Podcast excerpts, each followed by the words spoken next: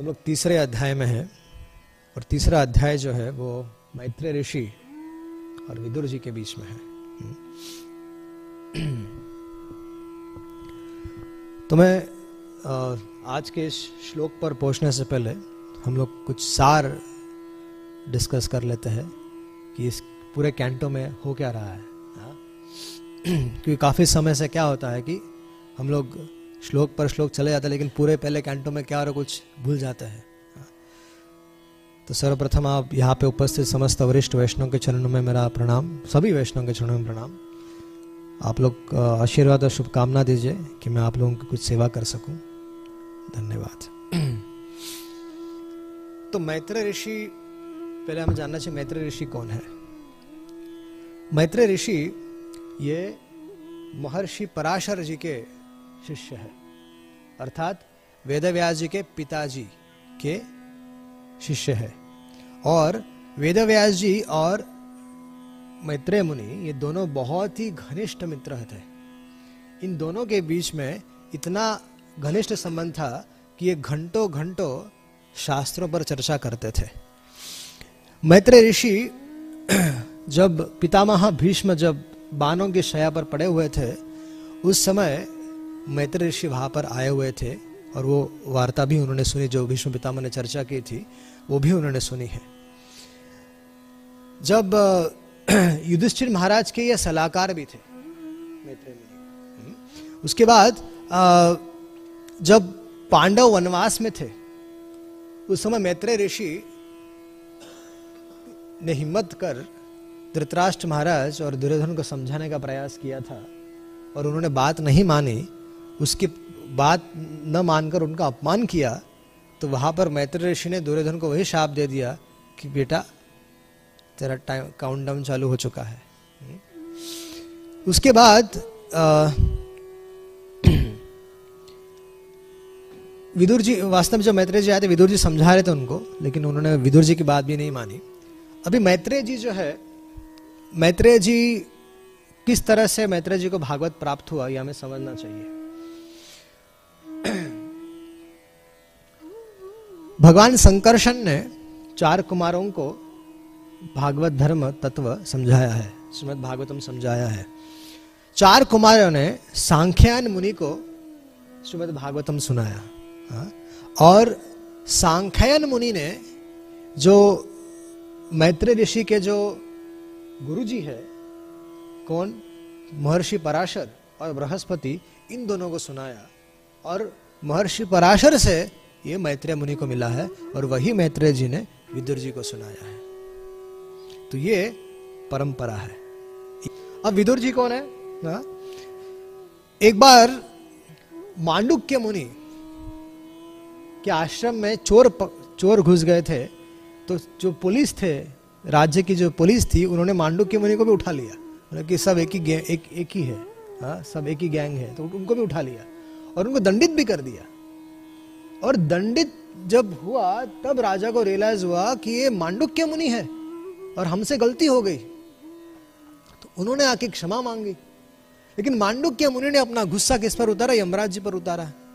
कहा कि इसके पीछे तुम्हारा ही हाथ है। तुम ही सबको दंड देते हो। तो तुम, हम, मुझे भी दंड तुमने ही दिया है। तो जाकर शाप दे दिए कि तुम शुद्र, शुद्राणी के पुत्र बनकर जन्म लोगे। भगवान, यमराज जी भी यमराज जी है महाजन है। तो उन्होंने भी संयोग जानकर शाप को कैसे वरदान में कन्वर्ट करना है तो भक्त लोग ही जानते हैं। हाँ? भक्त लोगों के जीवन भले कोई शाप आ जाए लेकिन वो कन्वर्ट कर देते हैं। कोई गाली दे देगा लेकिन हाँ उसको कैसे शाप में कन्वर्ट करना भक्तों को बड़ा बुद्धि रहता है। हाँ? तो भगवान ने तो भगवान जब लीला करने के लिए आए थे तो उस समय भगवान ने अपने आ, हमारे यमराज जी ने सोचा कि ये सबसे उपयुक्त समय है कि जो मुझे शाप मिला हुआ है, उसको मैं कन्वर्ट करके भगवान की सेवा है तो विदुर बनकर आता हूँ। तो वही यमराज जी विदुर बनकर आए थे। और जब विदुर जी कैसे बोल्ड एंड फियरलेस थे, यमराज जी है, उनको किस बात की चिंता? शुद्राणी के पुत्र बनकर आए तो क्या हुआ? विदुर जी तो विदुर जी कैसे थे बोल्ड एंड फियरलेस धृतराष्ट्र महाराज को एकदम रोक ठोक सलाह देते थे। जो सिद्धांत के हिसाब से जो नीति के हिसाब से सही है उसी पर अड़े रहते थे। लेकिन नम्रता के हिसाब से। अभी धृतराष्ट्र महाराज के धृतराष्ट्र महाराज और पांडु महाराज तो मा, अपने माताओं के पुत्र थे लेकिन ये जो थे वो दासी पुत्र थे। लेकिन फिर भी पितामह भीष्म ने विदुर जी को बहुत प्रेम दिया। यद्यपि वो आ, क्या कहते हैं बहुत सारा धन उनको नहीं मिला लेकिन उनका जो कंट्रीब्यूशन था, उनकी जो, उनका जो क्या कह सकते हैं हम लोग, कि सम्मान था, वो बराबर मिल रहा था उनको। पितामह भीष्म ने विदुर जी को बहुत सम्मानित किया। और विदुर जी क्या थे? धृतराष्ट्र महाराज के सलाहकार भी थे। तो इस तरह से विदुर जी बारंबार बारंबार सलाह दिया करते थे। तो एक बार क्या हुआ? ऐसी ऐसी स्थिति हो गई कि विदुर जी ने जब पांडवों पर अत्याचार देखा, पांडवों पर जब अत्याचार हो रहा है देखा तो उन्होंने सलाह दी कि पांडवों की रक्षा कीजिए धृतराष्ट्र महाराज। तब दुर्योधन बहुत छिड़ गया और दुर्योधन ने विदुर जी को घर से निकाल दिया, राज्य से निकाल दिया। तो विदुर जी ने इस, इसको भगवान की कृपा जानकर सारे भारत वर्ष में जितने सारे तीर्थ क्षेत्र है, वहाँ विदुर जी भ्रमण करने के लिए चले गए। और भ्रमण करते करते विदुर जी कहा पहुँचे? वृंदावन धाम पहुँचे। वृंदावन धाम में उनकी अकस्मात मुलाकात होती है उद्धव जी के साथ, जो जो उद्धव जी भगवान के घनिष्ठ मित्र है और भगवान की विरह की विरह की अग्नि में वो रो रहे थे। और जब विदुर जी और उद्धव जी की उनकी आपस में मित्रता मुलाकात होती है, मिलते हैं तो क्या होती है? कृष्ण कथा होती है। क्योंकि विदुर जी प्रश्न पूछते हैं और उद्धव जी उत्तर देते हैं। तो गौर कृष्ण महाराज जी, का एक रूम में, बरसाने में, रूम में टाइम टेबल लगा हुआ है। चौदह घंटे पढ़ते थे वो। एक बार पुणे में गौर कृष्ण महाराज कथा कर रहे थे और और नीचे देख भी नहीं रहे थे। बस उन कथा चल रही मैं और राधेश्याम प्रभु दूर से बैठकर उनकी उस, कथा को हम लोग सुन रहे थे। और पीछे पीछे बैकड्रॉप में गौर कृष्ण महाराज के बैकड्रॉप में प्रभुपा जी के जो परपट है, उसको डिस्प्ले किया जा रहा था लोगों, भक्तों के लिए। राधेश्याम प्रभु मुझे बता रहे थे कि, देखो, व्रत सुंदर ये तो उस समय प्रभु जी थे तो देख भी नहीं रहे, लेकिन सब उनसे, उनके मुख से ऑटोमेटिकली सारा परपट है ना, सब जो जो परपट में लिखा, सब निकल रहा है। तो ये गहरा अध्ययन है, वर्षों का अध्ययन है, तब जाके ऐसी कथाएँ होती है। हमारे गुरु महाराज जी तो चौबीसों घंटा पढ़ते हैं। तो मैं उनके बारे में हम चर्चा कर ही नहीं सकते। वो तो आ, संसार से परे व्यक्तित्व है। लेकिन हम भक्तों के बीच में जो व्यक्तित्व थे गौर कृष्ण महाराज जी वो जिनको हमने सबसे करीब से देखा था उनका व्यक्तित्व कैसा है? मैं उनकी एक और बात कहना चाहता हूँ। प्रभु जी यहाँ पर तो उनका स्मरण गौर कृष्ण उनका स्मरण होगा ही। उनके साथ एक बार आ, आ, मैं वैसे विषय से कभी हटता नहीं हूँ। मैंने अपने जीवन में कभी, लेकिन भागवत की चर्चा करने के लिए भागवत के उदाहरण देने पड़ेंगे, तब जाके हम लोगों को समझ में आएगा। कभी कभी दिन में तीन तीन चार चार बजे तक अध्ययन करते थे किसी नोट्स बनाते थे, उनकी नोट्स बनाने की बड़ी अच्छी आदत थी। सारे, बहुत सारे ग्रंथ लिखते थे काट कूट कूट करके अपने नोट्स बनाते थे। अलग अलग जगहों से आचार्यों से, टीकाओं से लिखते थे। लेकिन सुबह जो कथा होती थी आठ बजे की, रात को चार बजे नोट्स बना के सो रहे हैं सुबह जो आठ बजे कथा होती, किसी अलग विषय पे। ये जानना चाहिए कि आप रात भर किसी किसी का अध्ययन कर रहे हैं, किसी विषय का अध्ययन कर रहे हैं, लेकिन सुबह आपका प्रवचन, कथा चलती किसी और विषय पे। ये अद्भुत था।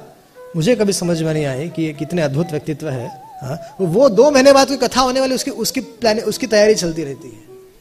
तो इस तरह से महाराज अध्ययन किया करते थे। ये वास्तव में हम सब भक्तों के लिए बहुत बड़ा आदर्श है। कि कैसे साधक रूप में, ब्रह्मचारी रूप में कैसे शास्त्रों का अध्ययन करना चाहिए। चौदह चौदह घंटे पढ़ते थे। हुँ? उसके पश्चात आता है करदम करदम मुनि और देहोती का संवाद। स्वयं वो मनु की सुपुत्री, देहोती का विवाह करदम मुनि हम्म, के साथ होता है। और उनकी तुलना होती है करदम और देहूवती की तुलना किसके साथ होती है? शिव और शिव जी के साथ और भवानी के साथ होती है। क्यों? शिव जी हमारे बिना बिना घर के हैं हाँ पेड़ के नीचे रहते हैं। सीधे सरल हाँ नो नो लग्जरियस लाइफस्टाइल हाँ सिंपल जीवन। तो वैसे ही करदम मुनि भी वैसे ही थे, सिंपल जीवन। लेकिन गुणों में शिव से बढ़कर कोई श्रेष्ठ वैष्णव संसार में नहीं है, हा? वैसे ही करदम मुनि जैसा व्यक्तित्व संसार में नहीं है। तो देवहूति का विवाह करदम मुनि के साथ होता है, और करदम मुनि एक उत्तम कोटि के वैष्णव थे। लेकिन देहूति ने भी, देहूति भी एकदम योग लक्षणा थी। उन्होंने बहुत अच्छे से कदम मुनि की सेवा की। गृहस्थ आश्रम में क्या होना चाहिए? गृहस्थ आश्रम में पति को उत्कृष्ट प्रकार का भक्त होना चाहिए और पत्नी को भी उत्कृष्ट प्रकार की सेविका होना चाहिए। तब जाके पति का सारा पति का जो सारा, जो भक्ति का जो फल है, वो पत्नी को प्राप्त होता है। तो दोनों दोनों श्रेष्ठ होने चाहिए। दिखावे की भक्ति नहीं करनी चाहिए। घर के अंदर जाएँगे तो जीवन अलग मंदिर में आएँगे तो जीवन अलग। ऐसा नहीं होता एक ही जीवन होना चाहिए। ऑफ़िस में जाएँगे तो तीसरा जीवन हाँ? कई और रिलेटिव्स में जाएँगे तो चौथा जीवन हाँ? इस तरह से नहीं होना चाहिए। भक्तों को चाहिए विशेषकर गृहस्थों को चाहिए कि एक ही जीवन व्यापन करें। देखा जाता है कि बच, जो बच्चे होते हैं वो सब ऑब्ज़र्व करते हैं। होता क्या है कि प्रश्न आता है कि बच्चे लोग भक्त क्यों नहीं बनते? क्योंकि वो अपने माता पिता को ऑब्ज़र्व करते रहते हैं। अगर माता पिता एक जीवन रहेंगे, आदर्श जीवन रखेंगे भक्त का तो बच्चे स्वाभाविक रूप से भक्त बन जाएँगे। तो इस तरह से कई सारे चर्चाएँ चली विदुर जी और मैत्रेय जी के बीच में, और उन्होंने फिर उन्होंने मैत्रेय जी कहते हैं कि कपिल भगवान का जन्म होता है और कपिल भगवान अपनी माता को, देहोती को शिक्षा प्रदान करते हैं। बहुत सारे विषयों पर शिक्षा देते हैं।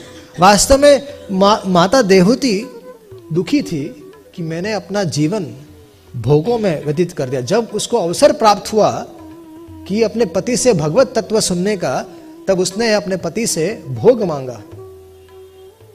और जब पति का संन्यास लेने का समय हो गया तब उसे रियलाइज़ हुआ कि उससे कितनी बड़ी भूल हो गई है। लेकिन क्योंकि उसने अपने पतिदेव की अच्छे से सेवा की थी, और वो एक श्रेष्ठ श्रेष्ठ भक्त भी थी, उस कारण से साक्षात भगवान कपिल उनके पुत्र बनकर आए, और उन्होंने अपनी माँ का उद्धार करने के लिए उनको सांख्य तत्व सिखाया। देखिए प्रभुपाद जी ने जो सिस्टम बनाया ना, ये सिस्टम बहुत उत्कृष्ट सिस्टम है। सुबह से लेकर शाम तक इतनी सारी आरतियाँ रखी है।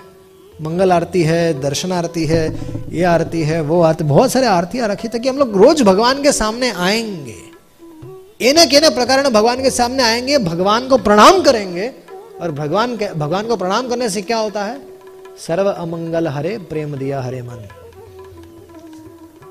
समस्त बार बार प्रणाम करने से बार बार भगवान के चरण कमलों का दर्शन करने से क्या होता है?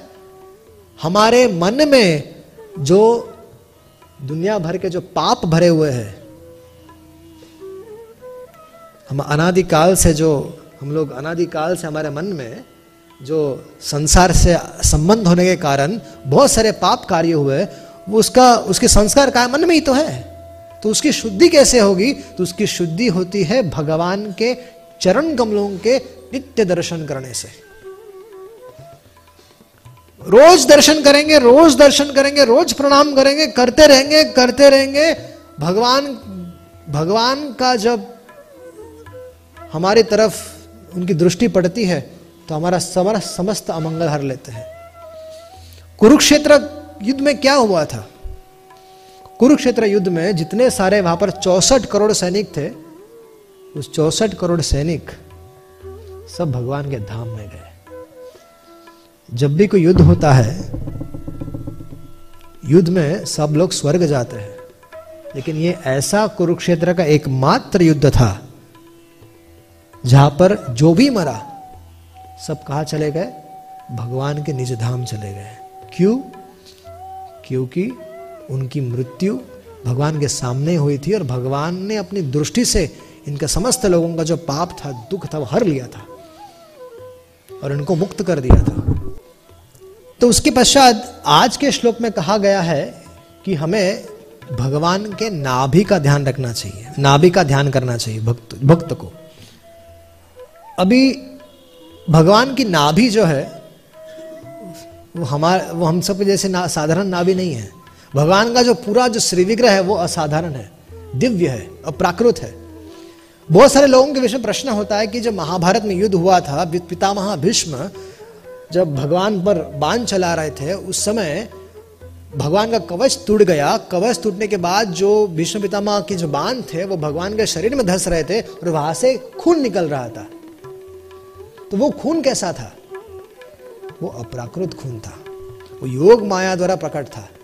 वास्तव में भगवान के शरीर के अंदर कोई खून, कोई रक्त इत्यादि, कोई हड्डी है सब कुछ नहीं है। भगवान का शरीर दिव्य है। अगर मान लीजिए एक शक्कर, जैसे शक्कर का अगर एक पुतला बना दिया जाए तो शक्कर को आप कहीं से भी खोलो, क्या होगा? शक्कर ही होगा।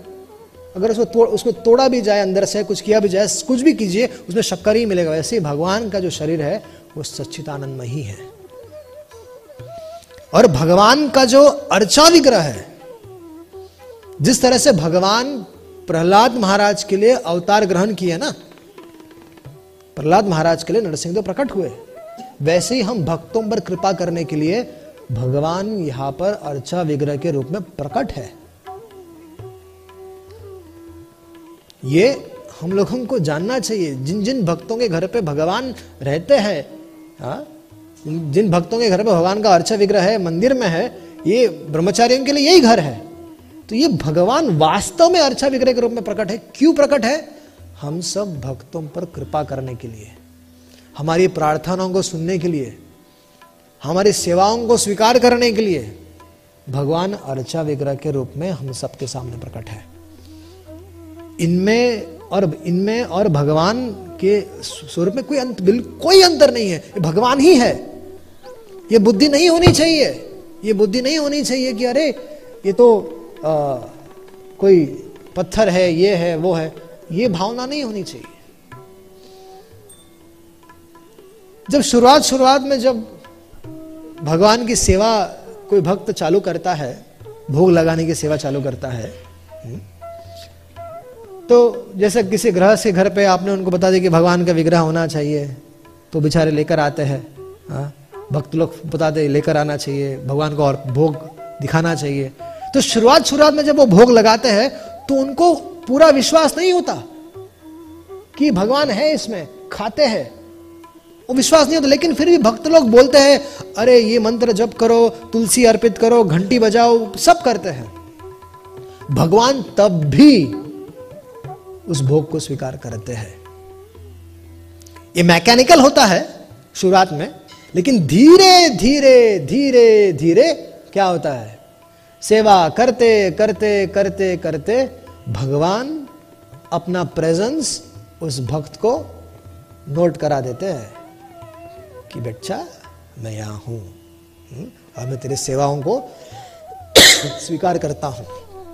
ऐसी ऐसी चीज़ें उस भक्त के जीवन में लाएँगे कि वो केवल आकर भगवान को शरणागत हो जाएगा और भगवान उसकी सहायता करेंगे और भगवान उसको प्रेरणा करेंगे कि मैंने तेरी रक्षा की है।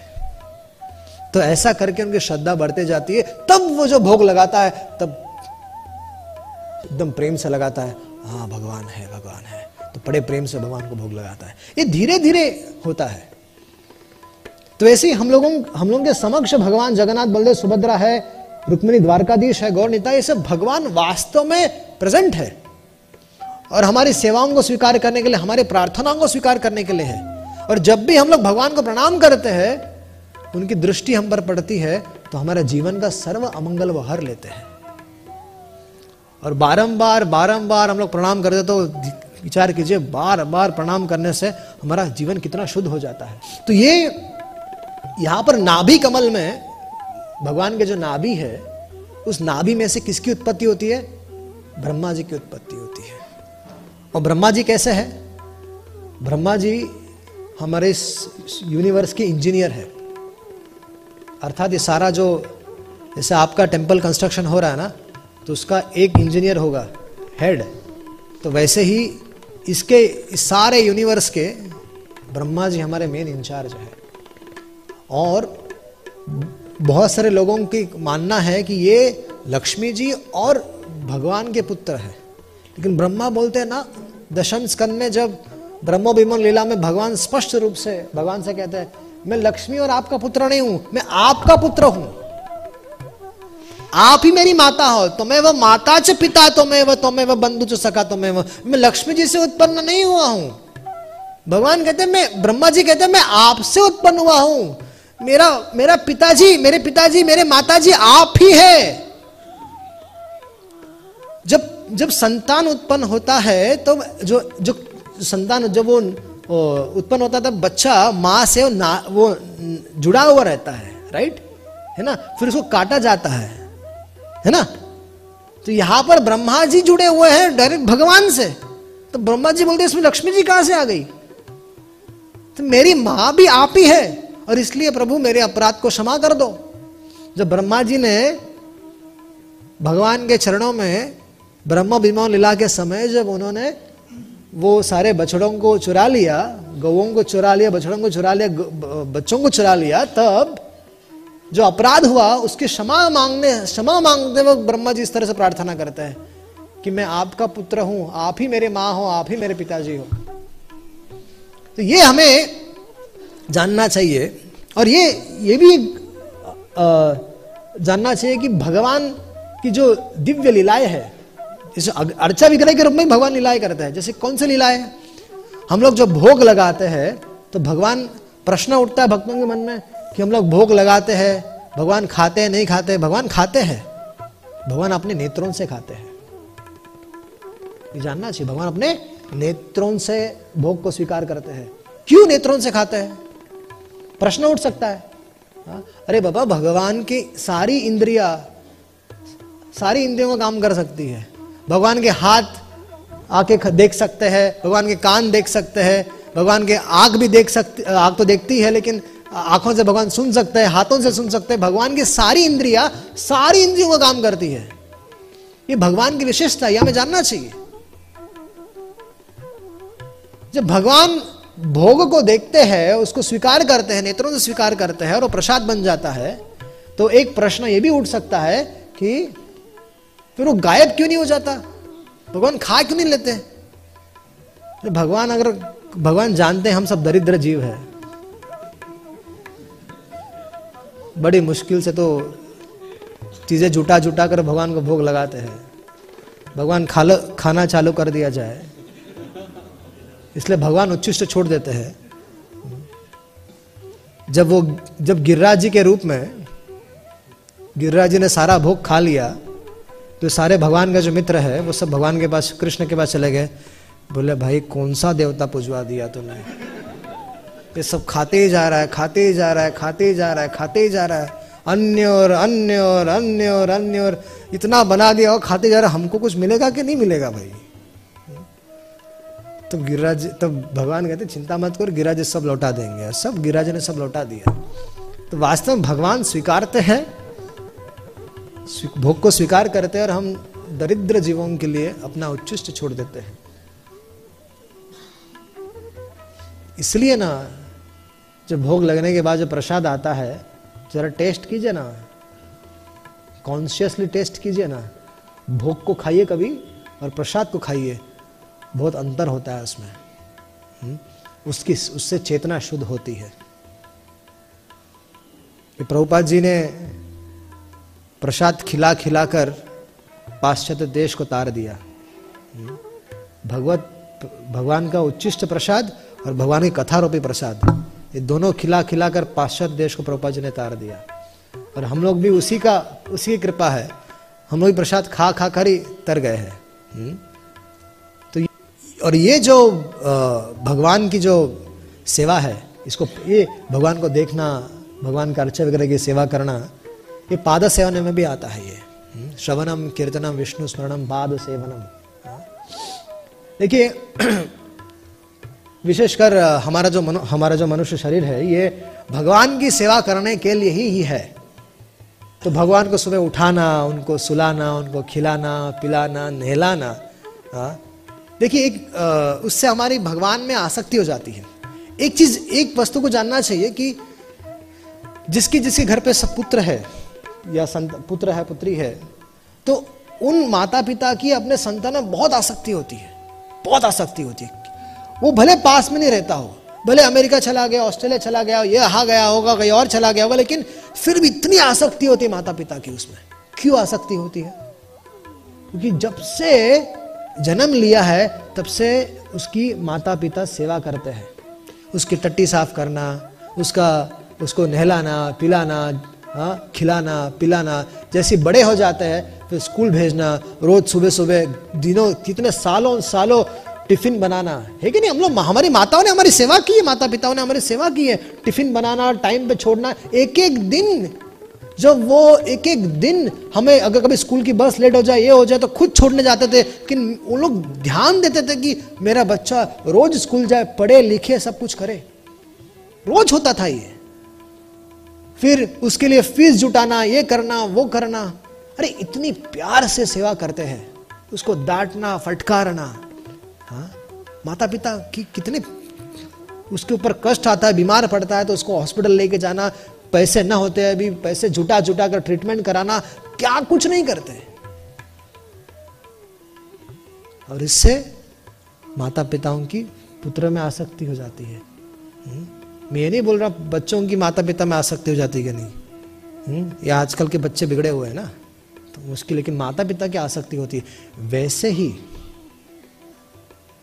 जब हम भगवान की इस तरह से सेवा करेंगे उनको सुबह उठाएँगे उनको खिलाएँगे उनको पिलाएँगे नहलाएँगे आरती करेंगे सब प्रकार से चौबीसों का जो उसमें उनके भगवान के श्री विग्रह को छुएँगे हम्म, श्रृंगार करते हैं ये सारी सेवा जब भगवान के साथ जब करेंगे हम लोग तो क्या हो जाएगा? धीरे धीरे धीरे धीरे हमारी भगवान में आसक्ति हो जाएगी।